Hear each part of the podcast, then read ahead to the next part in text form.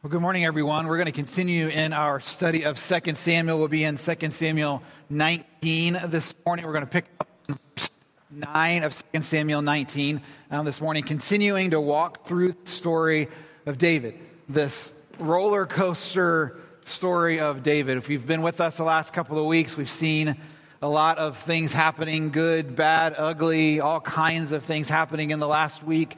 Um, we saw that David was king over um, the Israelites and was kicked out of Jerusalem by his son Absalom, who was gathering people around him to, um, to, to, manipulate the situation. And David had to leave at that. We see that Absalom was killed last week in that after explicit instructions from David not to do so. Um, David's uh, general of his army decided to take things into his own hands and killed Absalom there. And so we're seeing this, this story unfold. And we're seeing a story that continues to unfold that, that I think as we're walking through 2 Samuel, there are often times, I know for me, when we're walking through this, that I think, is there any hope at all in 2 Samuel? Is there anything good about what's happening here? Is there any opportunities that we have to see even the slightest glimpse of goodness and Second Samuel because it seems like each chapter, chapter after chapter, page after page, it's just one gigantic mess after another.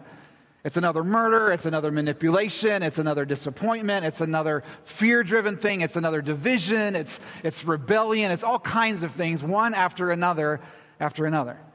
But in this chapter in 2 Samuel 19, we get, I think, a taste of the kingdom. A taste, ever so small, because we're going to flip the page again next week, and the story kind of goes back to the, what we feel like it should be as we're going through 2 Samuel. But we get these little glimpses in 2 Samuel 19 as David, now Absalom dead, now David being called back to Jerusalem to lead his people. The king returning to his rightful throne, we see a glimpse of what could be, a glimpse of what is right, a glimpse of what um, we've been hoping for, what we would love to see happen in the kingdom. And this morning in 2 Samuel 19, I want us to see that the rightful king returning to his throne. We see a glimpse of the kingdom in David's return. And now, if you see on your notes, that is intentionally capitalized. And I don't mean the Israel kingdom. I don't mean the kingdom of Israel. I mean the kingdom of God. That in this return, we get just a taste of what the kingdom of God looks like and will look like in um, the return of Jesus.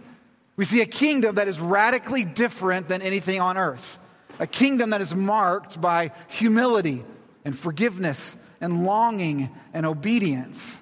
But as we'll see as we walk through this chapter, that as always, an earthly king will never be enough.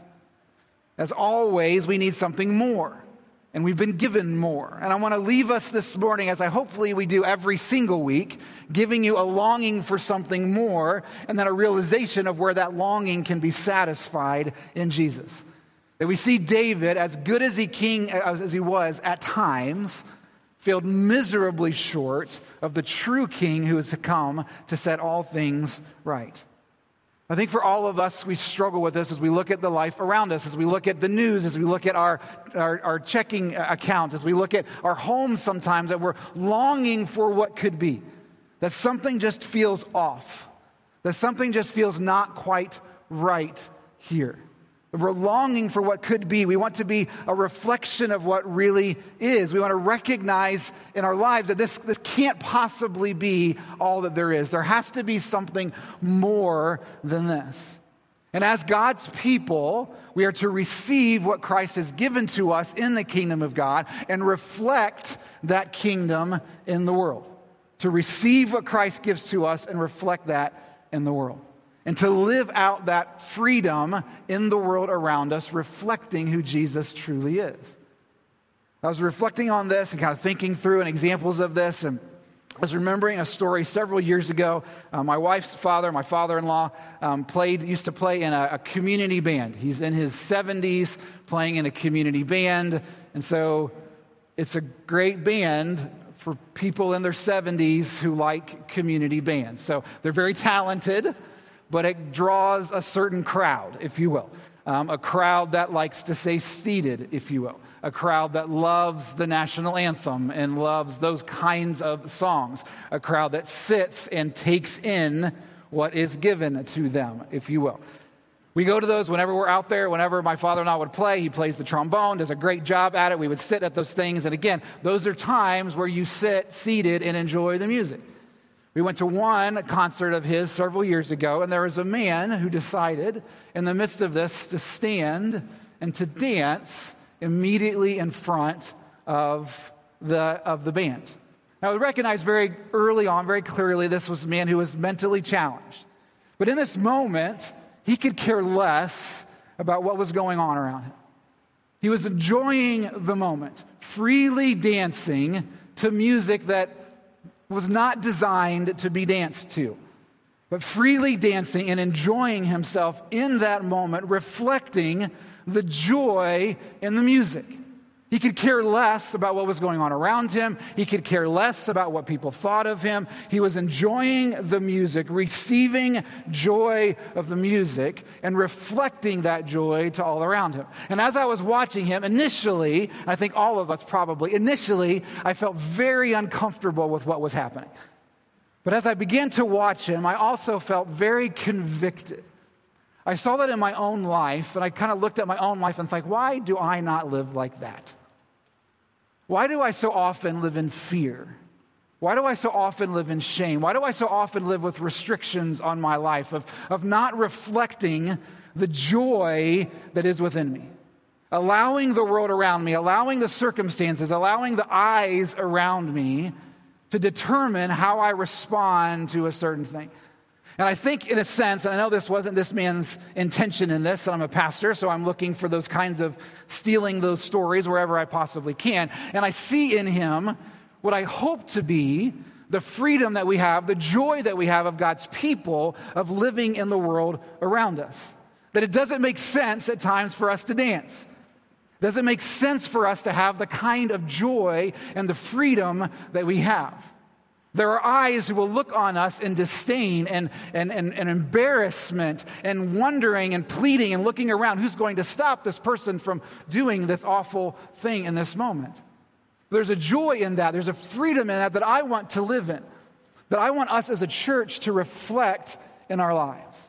As I look through 2 Samuel 19, we see the, the absolute brokenness all around in 2 Samuel 19 all around in the whole of 2 Samuel, all around in the whole of Scripture. We see the brokenness that is around, but we do, by God's grace, get these glimpses at times of what could be, of what it was meant to be, of how our responses are to be. We are to reflect Jesus and his kingdom to the world around us. Jesus is a thing, Jesus is something, and so we are because Jesus is and Jesus acts in a certain way, we can be also. And we can act in that certain way. We can have the same kind of freedom and joy and boldness that Jesus has. Jesus acts in a certain way, so we act in that ways. And our lives are to live in such radical obedience and submission to Jesus that the world will take notice. Some will be uncomfortable and will ask you to stop. Some will be attracted and say, I want that too. And this is how we live out our lives. And as we go through 2 Samuel 19, I'm not going to read it all now. We'll read it as we go through us. I just want to share with us three things as we think about the returning king. And we think about this king who is returning from, from being a refugee and being sent out of his, the safety of Jerusalem and the safety of the capital, and now returning back to that. We see three things that are from 2 Samuel 19. One, we're going to see that guilt is met with grace. Guilt is met with grace. We're going to see that mourning is met with joy, more joy, and finally we're going to see obedience is met with reward. But obedience is met with reward. Let's look first at guilt being met with grace. Guilt is met with grace. We'll get to the first section there. I'll kind of look at it at the end. I'm going to skip the first few verses there and jump right into verse 16. We'll get back there in just a little bit. We're going to jump right into 16 through 23 and seeing guilt met with grace. Starting in verse 16, it says, And Shimei, the son of Gera, the Benjaminite from Bahurim, hurried to come down with the men of Judah to meet King David. Now let's pause for a second and if remember who this guy was from 2 Samuel 16, just a few weeks ago. This is the same man who was cursing David. throwing rocks at David, following him around and cursing him. And now this man is hurrying to see David. And we can only assume he's got more rocks. He's heard that David is returning Jerusalem, and he's got a bag of rocks waiting for David. And with him were a thousand men from Benjamin. And Ziba, the servant of the house of Saul, with his 15 sons and his 20 servants, rushed down to the Jordan before the king. And they crossed the ford to bring over the king's household and to do his pleasure. And Shimei, the son of Gera, fell down before the king.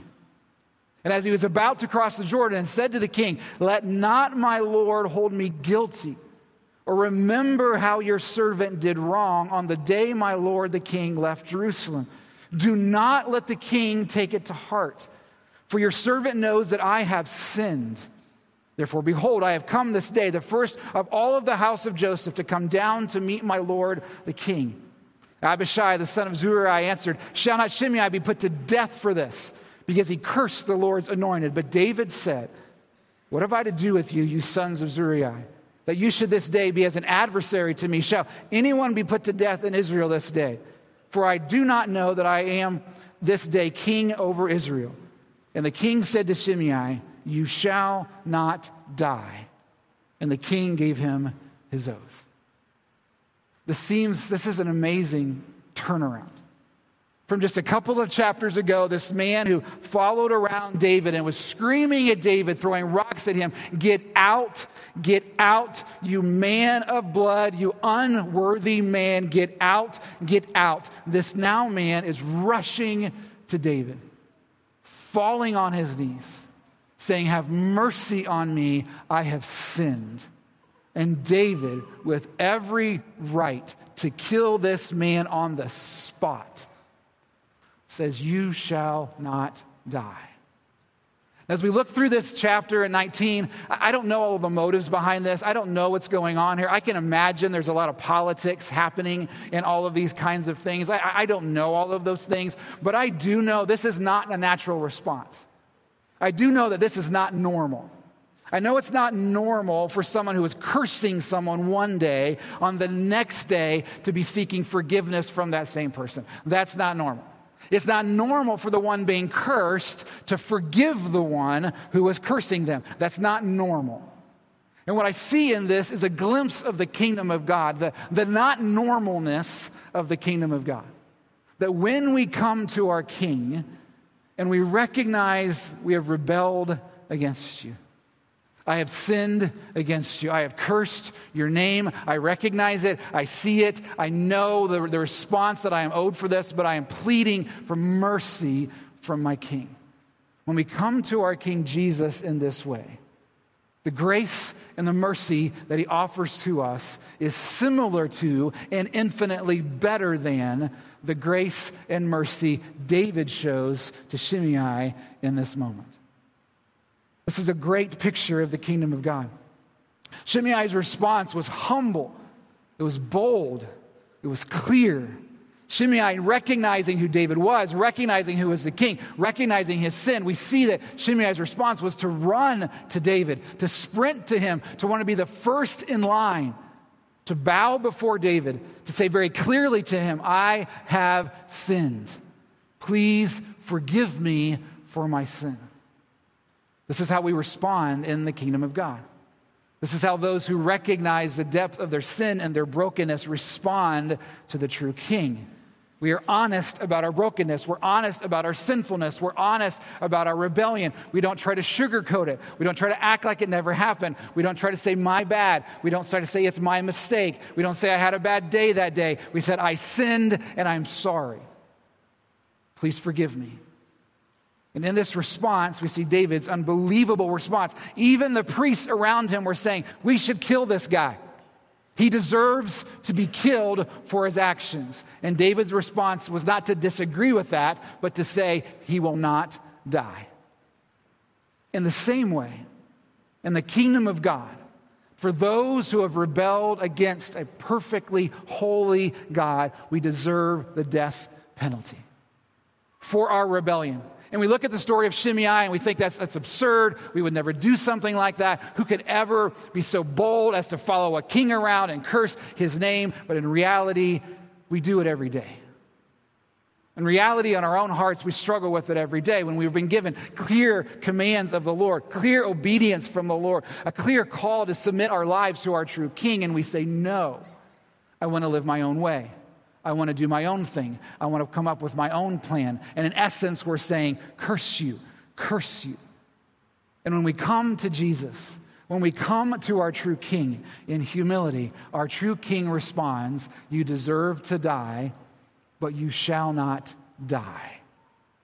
And Jesus gives us an oath, an oath far greater than David's oath, far greater than what David could ever promise to Shimei. We'll see later on, if you read later on in Scripture, David reminds Solomon of this. I, I promised not to kill Shimei, and David's response was, wink, wink, I promise not to kill Shimei, so whatever happens beyond that happens. Jesus can give us a better or stronger, more clearer, more powerful oath than David ever could. We see in Romans chapter 6 and verse 23, the Apostle Paul reminds us that the wages of sin is death. What we deserve for our, our rebellion against the Lord is death, but the free gift of God is eternal life in Christ Jesus our Lord. We see in Psalm verse 10, uh, chapter 103, verses 8 to 12. The Lord is merciful and gracious, slow to anger, and abounding in steadfast love. He will not always chide, nor will he keep his anger forever. He does not deal with us according to our sins, nor repay us according to our iniquities. For as high as the heavens are above the earth, so great is his steadfast love toward those who fear him. As far as the east is from the west, so far does he remove our transgressions from us. When I look at a passage like this, I, I ask the question I think is natural for us how could David do such a thing? Why would David do such a thing? Why would David respond like this in this moment? Now, again, I don't know the fullness of his motives, but I do know that David was forgiven much. And I do know that the scripture teaches, Jesus himself teaches us, that those who are forgiven much forgive much. Those who recognize that in their own lives, the sin, the rebellion in their own hearts has been washed by the blood of Christ, has been, has been paid for by what God has done. David recognizes, I think, in part, that he has been forgiven much in his life. There's still consequences for his sin, but God has forgiven him. God is not dealing with him angrily. God has, has taken his sin as far as the east is from the west. And when someone has been forgiven that way, we can forgive in that way. And for us, living out in the kingdom of God, for those who call Jesus your Savior and your Lord, you have been forgiven much. And it is right and natural for those who have been forgiven much to forgive much.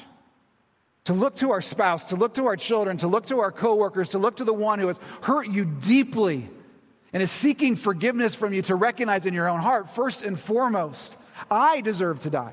I deserve the penalty of God. I deserve to have his face turned away from me. But by his grace, none of those things are true. By the oath of the Christ, of, of Christ on the cross, none of those things are true. I stand forgiven, so I can now freely, by faith, extend forgiveness to those who have hurt me so badly. And this is how we stand out in a world that, that holds back forgiveness that loves to hold in resentment, that loves to give revenge, that wants to make sure that we get what everyone is owed in their life. It stands out. We look foolish as the man dancing in front of the band. We look foolish. We look ridiculous. We look out of this world when someone seeks forgiveness who has hurt us so deeply and we say, It's done. We're moving forward. God has forgiven me, so I have forgiven you. And in this, we see a glimpse of the kingdom of God, because this is what is right and normal and expected in the kingdom of God is forgiveness, because this is our king. Our king is a forgiving king. He is powerful and true and just and all of those things, but he is forgiving at his heart, that he longs to show grace and mercy. So, my question to you this morning what are you holding on to? What sin, what rebellion, what, what thing are you holding on to this morning? That out of fear or out of shame or out of whatever it is, you know the king is coming and you're hiding. You're staying away. You're, you're staying as far away from the king. And my encouragement, my challenge to us this morning is like Shimei, run to the king. Bow before the king. Acknowledge your rebellion. Acknowledge your sin before him. He knows it anyways. And receive the forgiveness that he promises to give you. This is the king that we serve. Not only is guilt met with grace, but mourning is met with joy. Mourning is met with joy. We see another snapshot. Chapter 19 is kind of these, these small snapshots of those who have come into David's life in the past who are now kind of all showing up at the same time. Starting in verse 24 down to verse 30, we see mourning met with joy. And Mephibosheth, the son of Saul, came down to meet the king.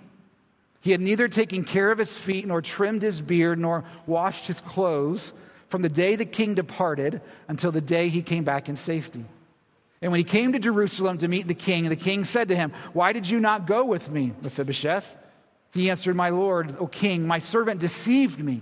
For your servant said to him, I will saddle a donkey for myself, that I may ride on it and go with the king, for your servant is lame. He has slandered your servant to my lord the king, but my lord the king is like the angel of God. Do therefore whatever seems good to you. For all my father's house were but men doomed to death before my lord the king, but you set your servant among those who eat at your table. What further right have I then to cry to the king? And the king said to him, Why speak any more of your affairs? I have decided. You and Ziba shall divide the land. And Mephibosheth said to the king, Oh, let him take it all, since my lord the king has come safely home.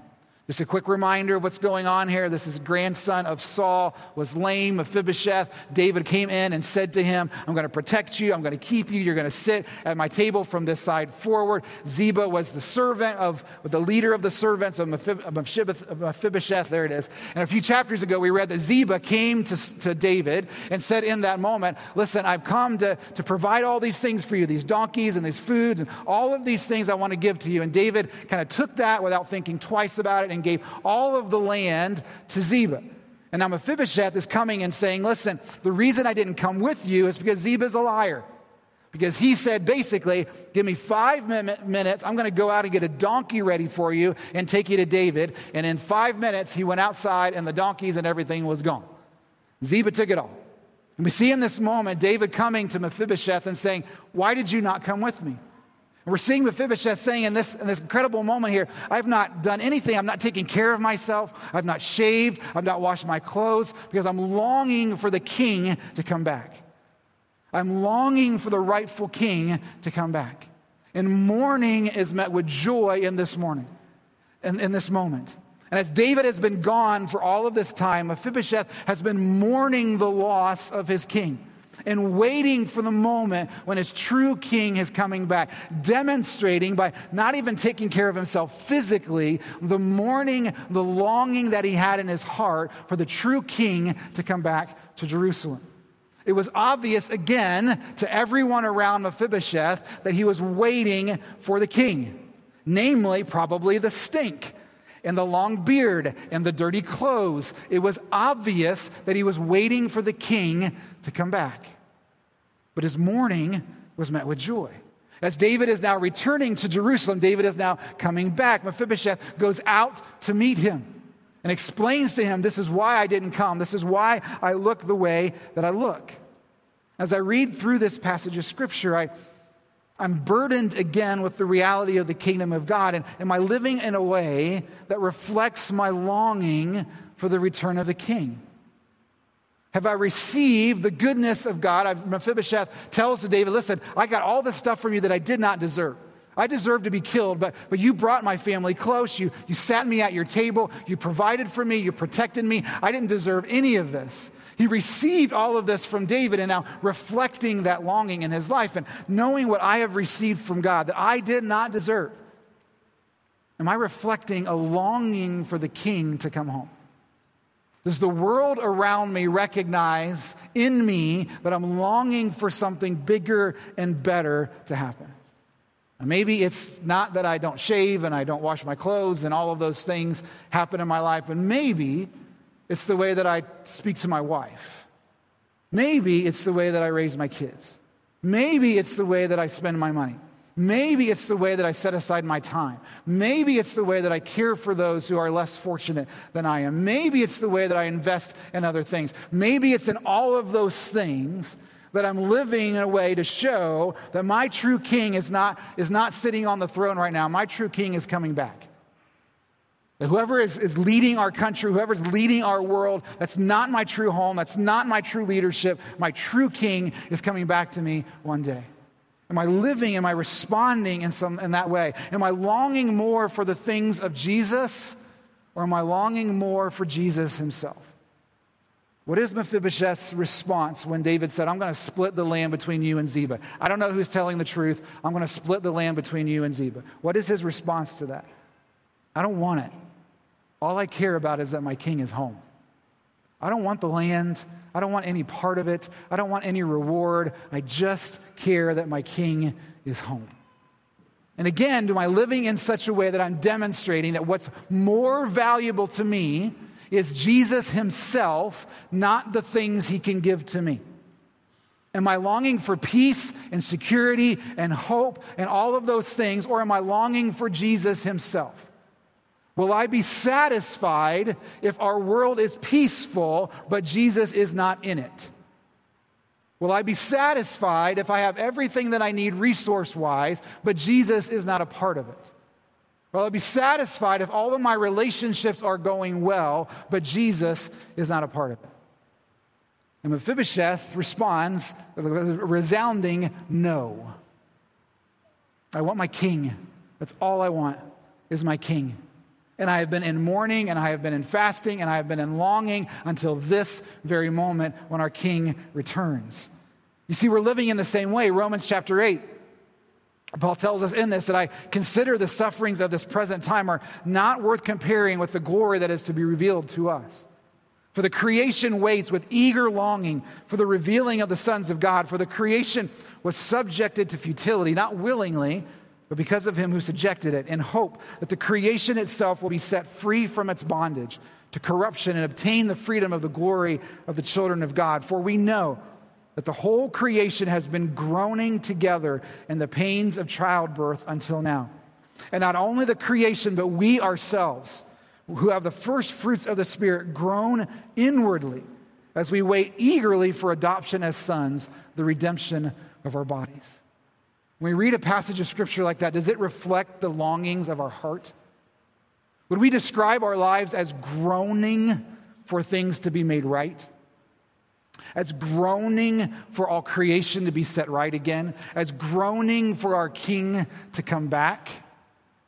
Or if those who are watching our lives would not really notice any longing apart from what this world can offer us.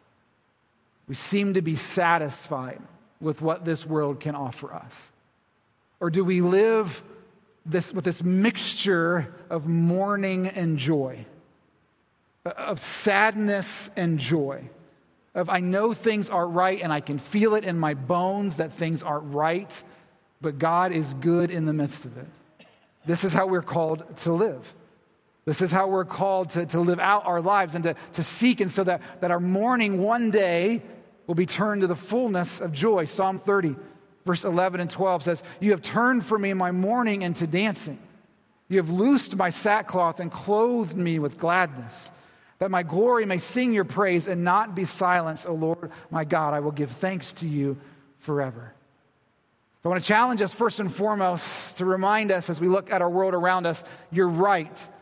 When you look at the world, when you watch the news, when you see what's happening, you are right to feel something is off. Something isn't as it should be. That is a right, godly, supernatural feeling that is in your heart and in your soul. To produce a longing in you to say, Come, Lord Jesus, come. To be satisfied when Jesus is back on his throne, fully reigning over the earth as he always is intended to do. So the story continues on. We see not only is guilt met with grace, not only is mourning met with joy, but obedience is met with reward. Obedience is met with reward. We get a third kind of out of nowhere person popping up in 2 Samuel 19 again. Now, Barzillai, the Gileadite, starting in verse 31, had come down from Rogelim, and he went on with the king to the Jordan to escort him over the Jordan. Barzillai was a very aged man, 80 years old. He had provided the king with food while he stayed at Mahanaim, for he was a very wealthy man. And the king said to Barzillai, Come over with me, and I will provide for you with me in Jerusalem. But Barzillai said to the king, How many years have I still to live that I should go up with the king to Jerusalem? I am this day 80 years old. Can I discern what is pleasant and what is not? Can your servant taste what he eats or what he drinks? Can I still listen to the voice of singing men and singing women? Why then should your servant be an added burden to the Lord my king? Your servant will go a little way over the Jordan with the king. Why should the king repay me with such a reward? Please let your servant return that I may die in my own city, near the grave of my father and my mother. But here is my servant, Chimham. Let him go over with my lord the king and do for him whatever seems good to you. And the king answered, Chimham shall go over with me, and I will do for him whatever seems good to you. And all that you desire of me, I will do for you. But all the people went over the Jordan, and the king went over, and the king kissed Barzillai and blessed him, and he returned to his own home. The king went on to Gilgal, and Chimham went on with him, and all the people of Judah, and also half the people of Israel brought the king on his way. Again, what we're seeing, this little snapshot, this little story from the past being brought into this moment that Barzillai, as David was leaving Jerusalem, Barzillai was a guy who met David along the way and provided food for these refugees as they were escaping their home in Jerusalem. Provided overwhelmingly for them as they were leaving Jerusalem. And as now David is returning to Jerusalem, Barzillai comes once again to give honor to the king. And David wants to reward this obedience. David wants to give thanks for this and say, You're now coming with me, and that everything I have is yours, and whatever you desire, because you were so kind to me. Barzillai's response was, No thanks. I'm old. I've had enough. I'm satisfied with what's been given to me. Why should I receive a reward from my king? And I love the humility in Barzillai. I love this kind of, again, this kingdom mentality of it was, I can imagine Barzillai saying, it was, it was only right for me. It was only obedience for me. It was the right thing to do for me to provide for my king. It was not seeking some reward. I was not jockeying for some position in your cabinet. I saw a need and I stepped in and fulfilled that need for my king. And this is the kingdom of God as we seek to serve others, as we seek to walk alongside others. It's not for what we can receive back from it, but because it honors the king because it honors him, because it reflects who we are, because it reflects the generosity that God has been given to us, that we step into this and we serve others. Barzillai served David not for the right thing to do, because, but, because of, of, but because of the reward. Not for the reward, because it was the right thing to do. He served David in faith, and David rewarded that faith. And Barzillai responded in humility to that faith. And again, this is how we live it out in the kingdom of God that by faith we serve. By faith, we're obedient. By faith, we do what is right and honoring to our King. Not ultimately because we will receive a reward, for it, but because it honors the King. And but by God's grace, He rewards those who faithfully obey Him. My motivation is not ultimately reward. My motivation is Jesus. But in God's kingdom, in the way that He works, He also gives rewards to those who by faith obey Him. Barzillai responds in this way I want to be like Barzillai when I grow up. When I'm 80 years old, I want to serve in the same way. I want to give to my king generously. I want to give away generously, not for the sake of any honor in myself, but in the sake that the king might know that I love him and respond in generosity.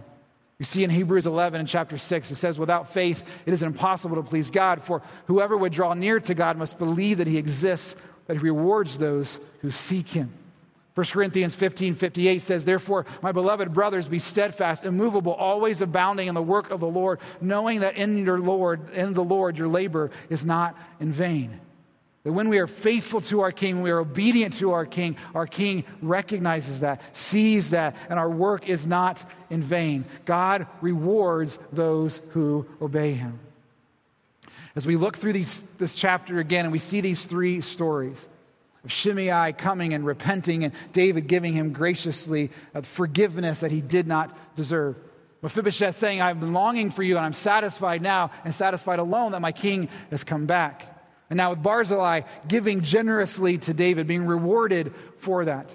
We see in the story what I, I think gives us a glimmer of hope, gives us just a little bit of glimpse of what could be, of what the kingdom could look like if those who are obedient to Jesus lived out the kingdom in their lives, received and reflected that, longing for our king to come back. But as most stories in the Old Testament, something changes, something shifts. The wind blows again. There's something shiny over there, and things change. And this story in 2 Samuel 19 is no different. See, at the beginning of this chapter and the end of this chapter, this, these good stories are bookended with pride. Our book ended with the reality that we need something bigger and better. At the beginning of the chapter, in verses 9 through 11, Absalom is now dead. Israel said, Our king that we set up, our false king that we now set up, is now dead. We should probably bring the real king back. David was nice to us, remember? He helped us against the Philistines. He provided for us. We should probably bring him back. How quickly they go from one king to another, from one seeing things as they, as they are in front of them to another. And we do not see anywhere in the, the nation of Israel a, a reflection of what does God want us to do in this moment. There's no sense of, Lord, direct us. The king that we set up is now dead. What is our next move? We see nothing of that. It's an immediate, we've got to fix this ourselves. It's an immediate, we've got to set somebody else into the throne.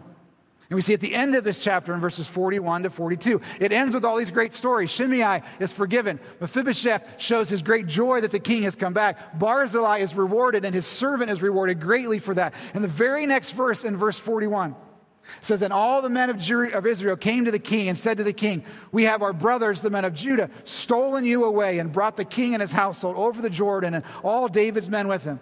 All the men of Judah answered the men of Israel, Because the king is our close relative. Why then are you angry over this matter?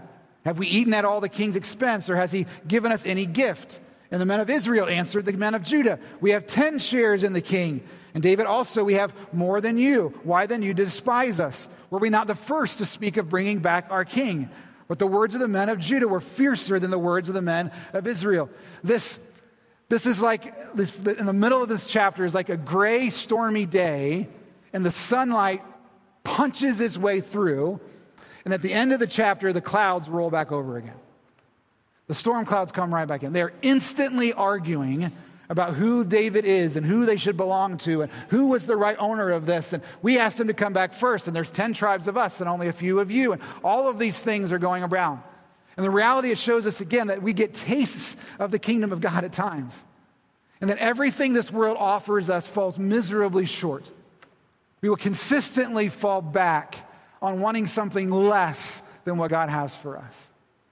The reality here, as we see in this, that Jesus must come. David is not enough as good as he was in these first few verses of showing forgiveness and providing for and protecting, as good as he was in these, in these few verses, he's not enough because he cannot change the hearts of men. He cannot change their hearts to longing for th- themselves and longing for something less than. Jesus and Jesus alone can do that. As we close this morning and thinking about this passage of Scripture, I want to encourage us kind of two different people this morning. Those who are are trusting in Jesus, I want to challenge you this morning to think Am I living in a way that reflects a longing for the return of the King? Have I received great forgiveness from the King in such a way that I am reflecting that in the world of those around me?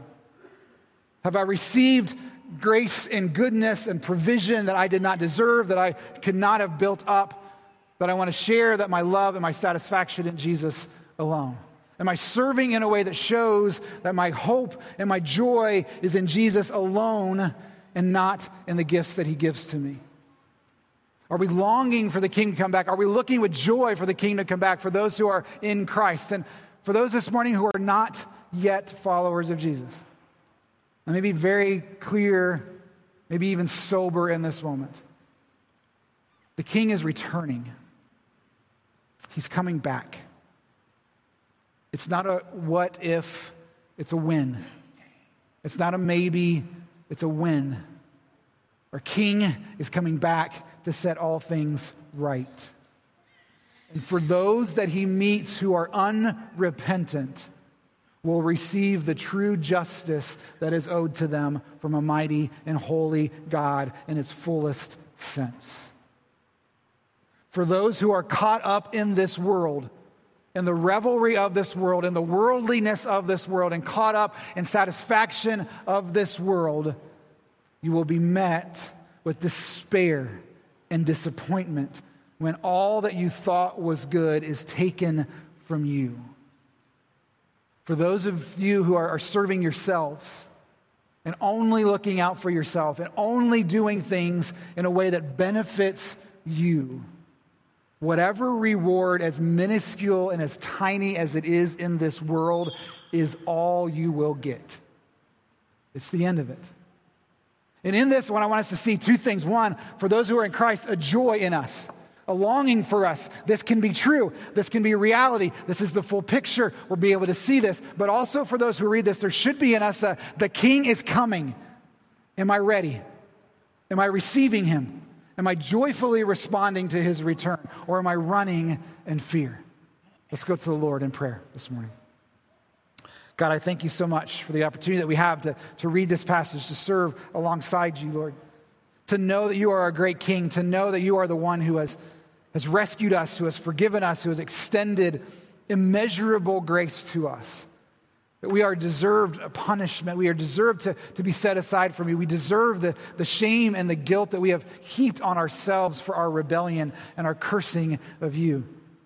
But by your grace and by your mercy, you extend that to us. You freely, joyfully give that to us, not by our works, but Jesus, through your death and resurrection, we can be made right. We pray that we would live lives that honor you, Jesus, our, our King, who is not simply a king far off coming back, not simply a king we are waiting to sit on the throne, a king who is now seated at the right hand of the Father, now seated on his throne, that we are waiting for the fullness of him to return. Jesus, we pray that we would honor you with our, our lives, we would reflect that forgiveness to others we would reflect our longing, our dissatisfaction with this world to others. We would reflect, God, a selflessness as we serve you for the sake of honoring you. Help us, Jesus. It is only you. Only you are our true King. Only you are good. Only you can restore what has been broken, what feels like irreparably broken. Only you can repair, restore, and redeem. We ask all these things in Jesus' name. Amen. Would you stand with me as we sing this song?